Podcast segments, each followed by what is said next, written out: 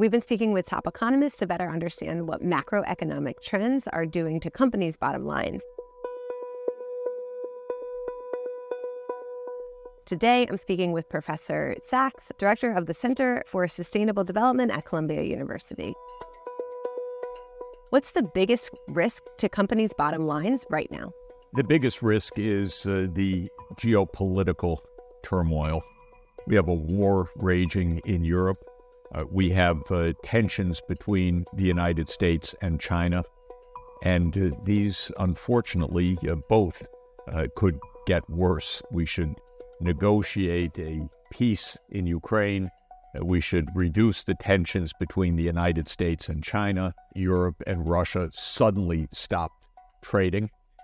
there's a lot of uncertainty in world markets because the US and Europe imposed sanctions and then secondary sanctions. So companies are trying to figure out who can I trade with, who should I not trade with. This has disrupted the world energy markets, which continue to have a, a big impact on what the global economy is going to look like. Apparently, productivity has declined in the US and it hasn't picked up since the pandemic.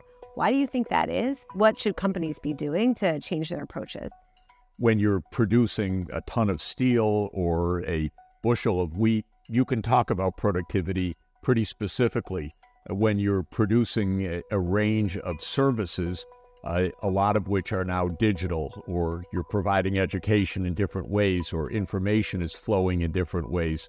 Our government is so far behind in measurement issues that I personally don't pay too much attention to the official data on productivity. We say that there's very little productivity in the healthcare sector, for example.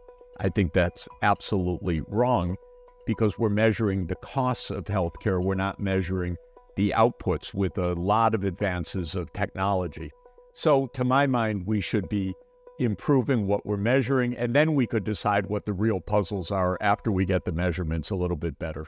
It sort of leads into a conversation about AI. So, how is AI transforming companies' bottom lines, and how should workers and employers think about how AI can better help their businesses? It's going to change jobs. A lot of people are going to find that the jobs that they've been remunerated for in the past are not going to be the jobs in the future. The returns to owning AI to owning the intellectual property will soar. And that's why we have new trillion dollar companies. Uh, but for a lot of Americans, it actually means lower real earnings, not higher real earnings, because it means a shift of the income distribution.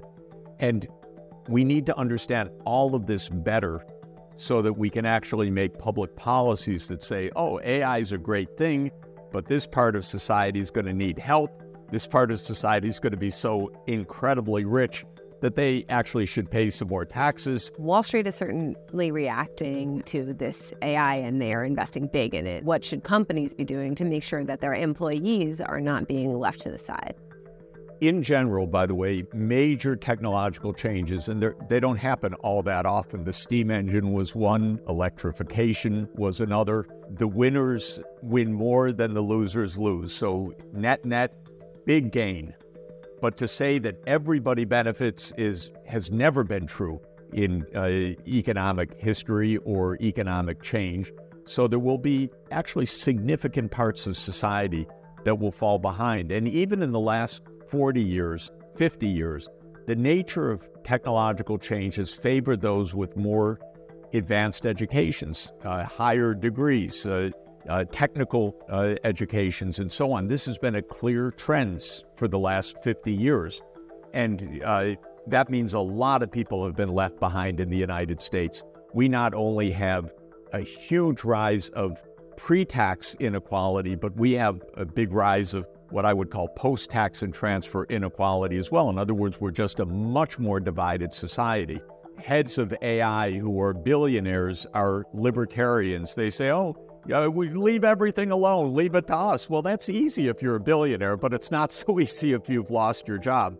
So, in this sense, I think that we really need to have a fair assessment of this great potential technology to make sure that it works for society broadly. All right, I want to move on a little bit to the recession or the stalled recession. Why do you think the US has been in this stalled recession? You know, is AI the thing that's saving us? Are we going to be okay? So we're in an inflation phase that is really the end of a cycle that started with COVID and a massive, massive expansion of the money supply.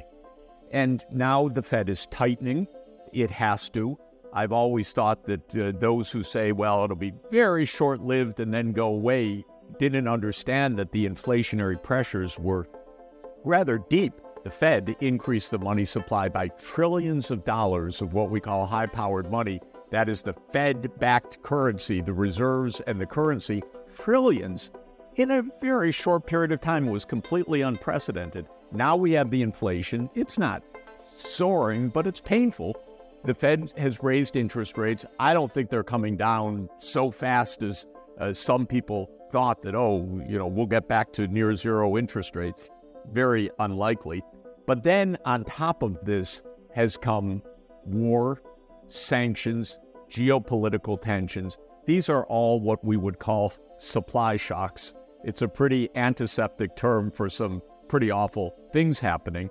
But what it means is that it's made it even more difficult to have a clear path forward. I think a recession is quite possible because when things are so bumpy, to get out of this without a recession would be a lot of luck as well as a lot of uh, good steering. My advice uh, to this administration if they want to get reelected, stop the war stuff, start the peace stuff because that's the way the economy is going to go better.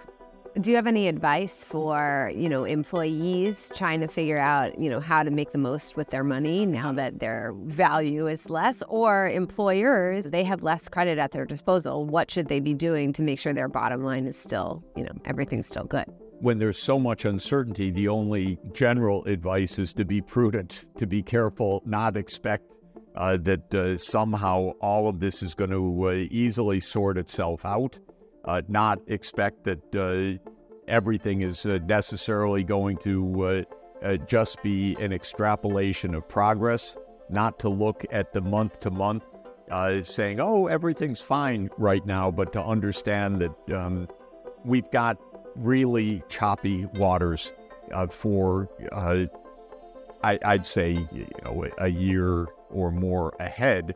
A lot of this depends on whether these global challenges get worse, which is really possible. So, you're talking about global implications. Let's talk a little bit about your bread and butter climate change. So, how is climate change and climate disasters impacting economic models going forward? Two big things. One is we've got a lot of climate related shocks and disasters now everywhere, every year. And this is without question getting worse.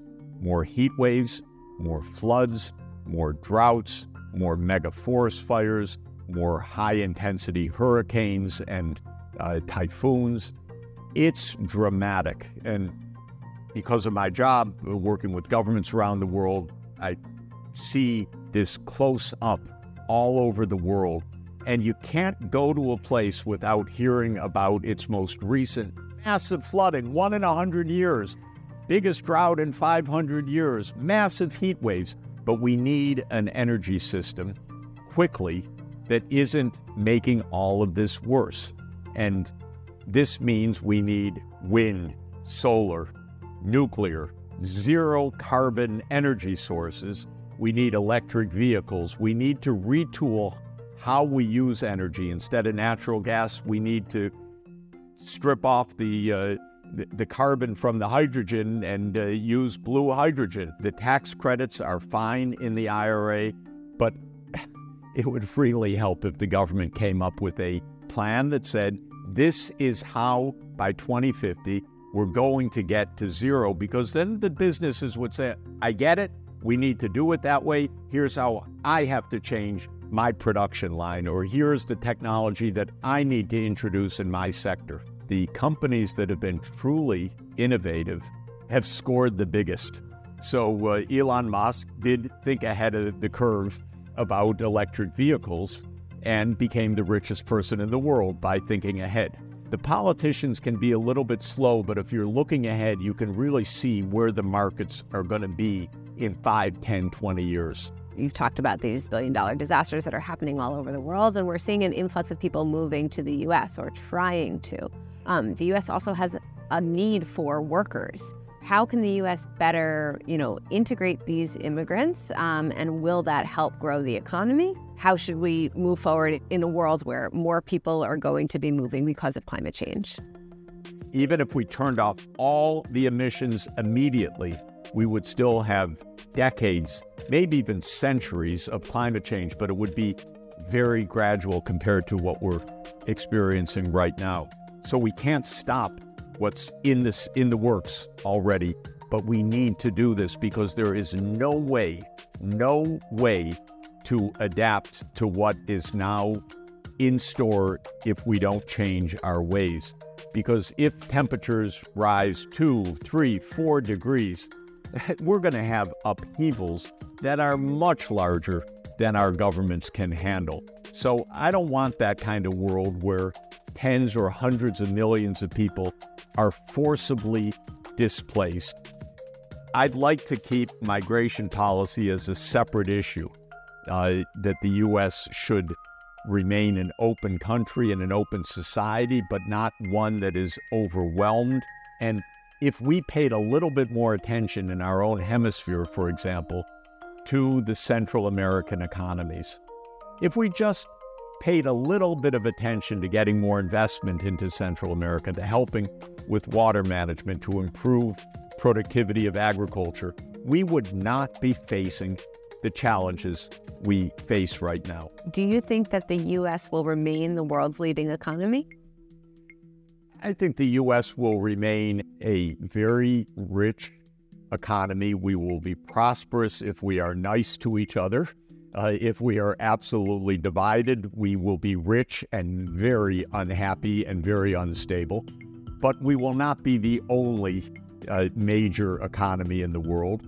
In absolute size, China's going to most likely overtake the U.S. very soon. By one measure, what we call purchasing power adjusted GDP, China's already larger than the U.S. But Americans should understand China's living standards are roughly one third of Americans' living standards, but the population is four times larger.